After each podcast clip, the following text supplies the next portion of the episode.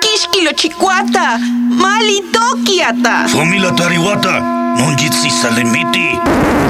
Ups, creo que no van a entender nada de nada. Mejor les pasamos la versión doblada. Este, este es el podcast, podcast de Trujo por Dixo.com. Hoy presentamos Malinche Town. O lo que es lo mismo, porque los mexicanos fallamos los penaltis. oh, no empuje, no.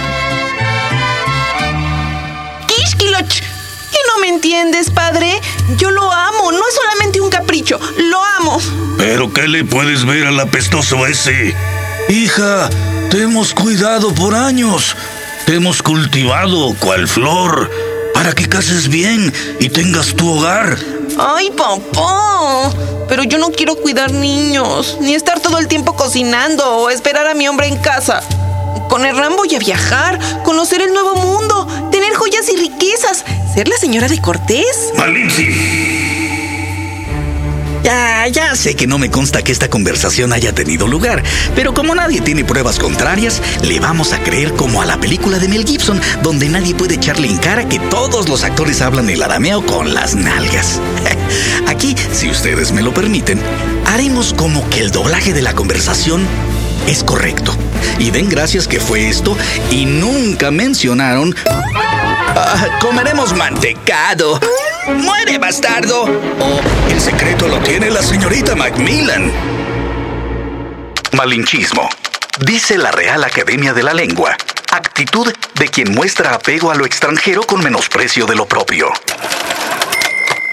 Tras la conquista de los españoles sobre los indígenas mexicanos, nos acostumbramos a esconder nuestros ritos religiosos y sociales para evitar ser castigados por los conquistadores y por supuesto que los extranjeros tuvieran injerencia abierta en nuestras prácticas prehispánicas.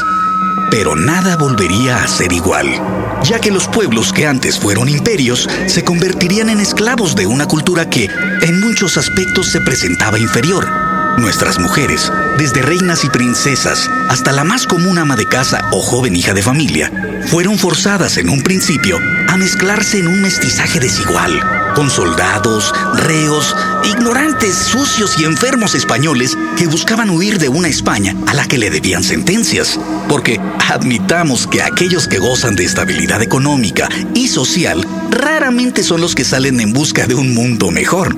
Con el tiempo, hasta los nuevos patrones mestizos o los mismos españoles puros que residían en la Nueva España serían vistos como españoles de segunda por el simple hecho de habitar en una colonia.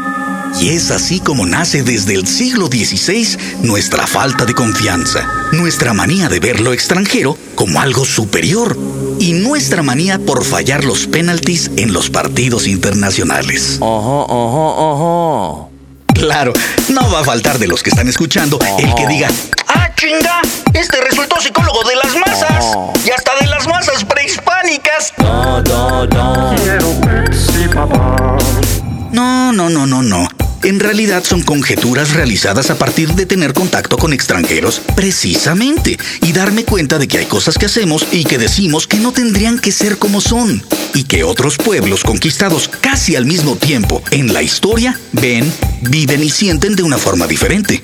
Por ejemplo, un argentino me hizo un comentario respecto a una frase que pues yo había repetido toda mi vida y que de hecho de pequeño, si no la decía al pie de la letra, podría haberme ganado desde un regaño, un jalón de patillas, hasta un reventón de madre. Martincito.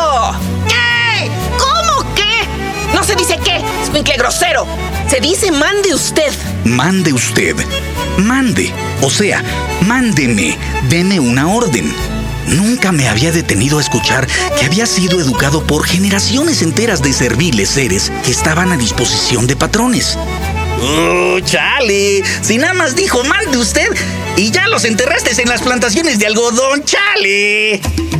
No, esos son los esclavos negros traídos del África robados de su tierra madrazos y traídos por la Fuerza América para hacer el trabajo de los blanquitos ingleses, irlandeses, etcétera, que no querían hacer.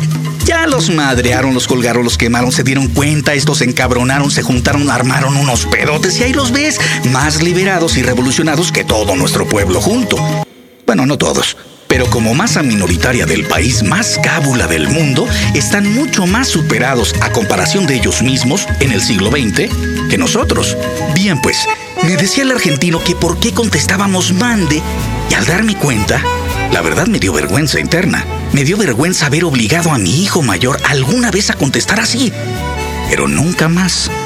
Y, no es la frase en sí, es lo absurdo de ver a alguien como algo superior a mí por el color de la piel, por la geografía, por el apellido.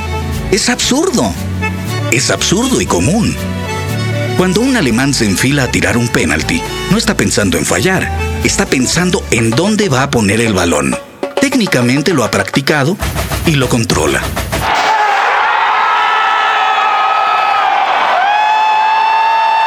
Bueno, los mexicanos desde hace años practicamos los tiros penales por horas, por días, semanas, meses, desde aquel mundial donde Hugo Sánchez falló el penalti y que a la Coca-Cola le costó millones.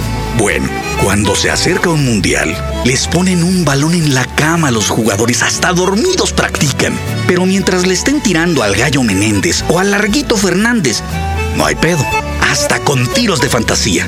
Pero que no sea frente al Pocholo Calabria, o al Huesitos Schuster, o al Panzón McDermott, porque se llena la mente de ¡Puta madre! ¿Y si fallo? ¡Me van a odiar en todo México! Si fallo, mejor me quedo en Alemania. Chale, chale, me va a dejar mi vieja. Mis hijos me van a escupir un ojo. Mejor no tiro. Mejor me voy a tirar al suelo y hago como que me dio un calambre. O, un ataque de rabia. Creo que si traigo el Alcacelser por aquí en la bolsa. A ver.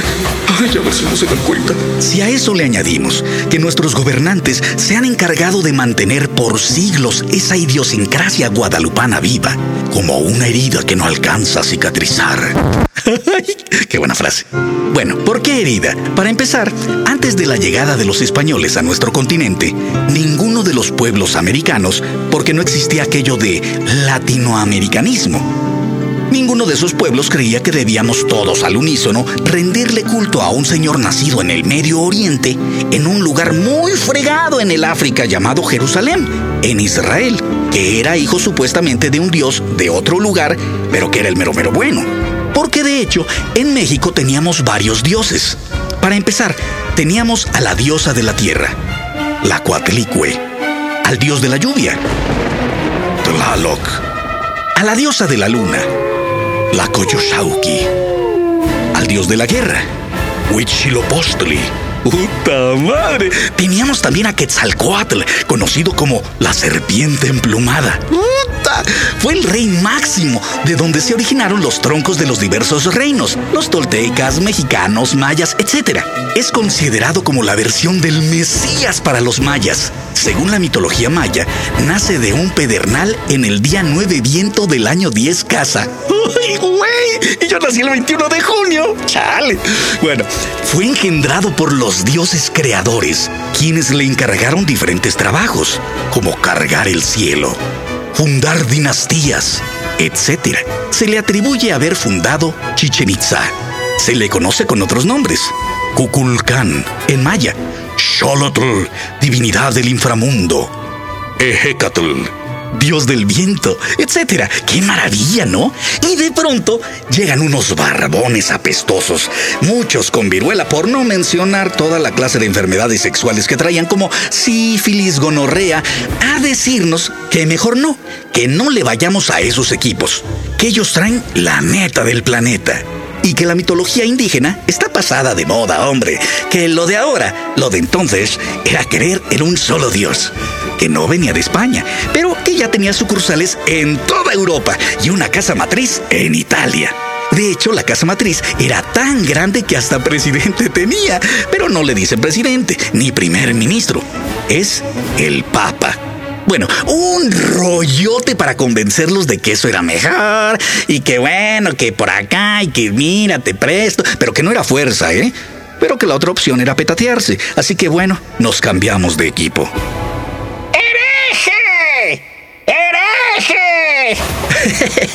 bueno, bueno, bueno.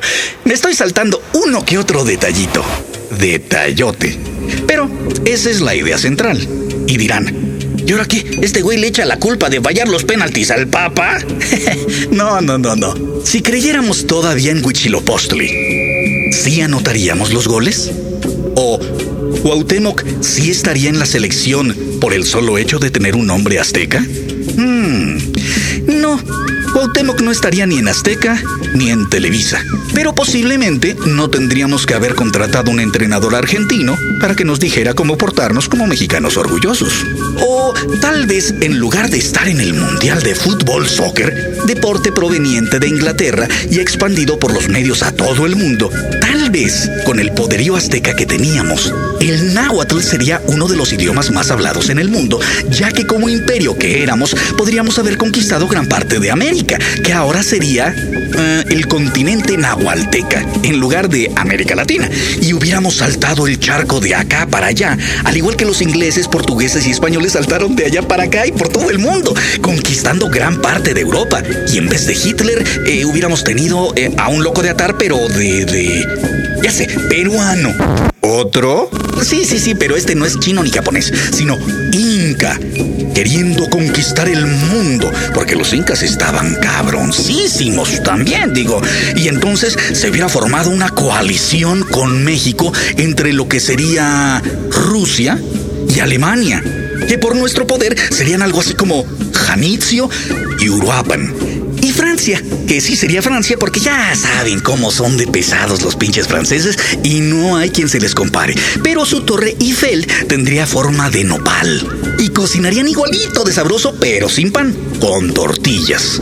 Y entre todos juntaríamos cerebros tecnológicos y crearíamos una como bomba atómica pero con, con caca de vaca. Eh, digo, para no hacer una pinche matazón como los gringos, ya los hemos visto. Y México sería la potencia mundial número uno y estaríamos de líderes en el mundial de... eh, no sería soccer, sería el juego ritual de pelota o Copa Tlastli 2006. Ay, Y por supuesto, ahí seríamos nosotros los buenos y los argentinos, que basan toda su fuerza futbolera en su herencia europea, serían los que estarían diciendo, la gran puta, si fallo, ¿a dónde carajos me voy a vivir? Me van a cagar a palos. No hay forma de ganarle a estos mexicanos. Y ahora, buena música en Trujo FM del maestro Pablo Moncayo. Guapango.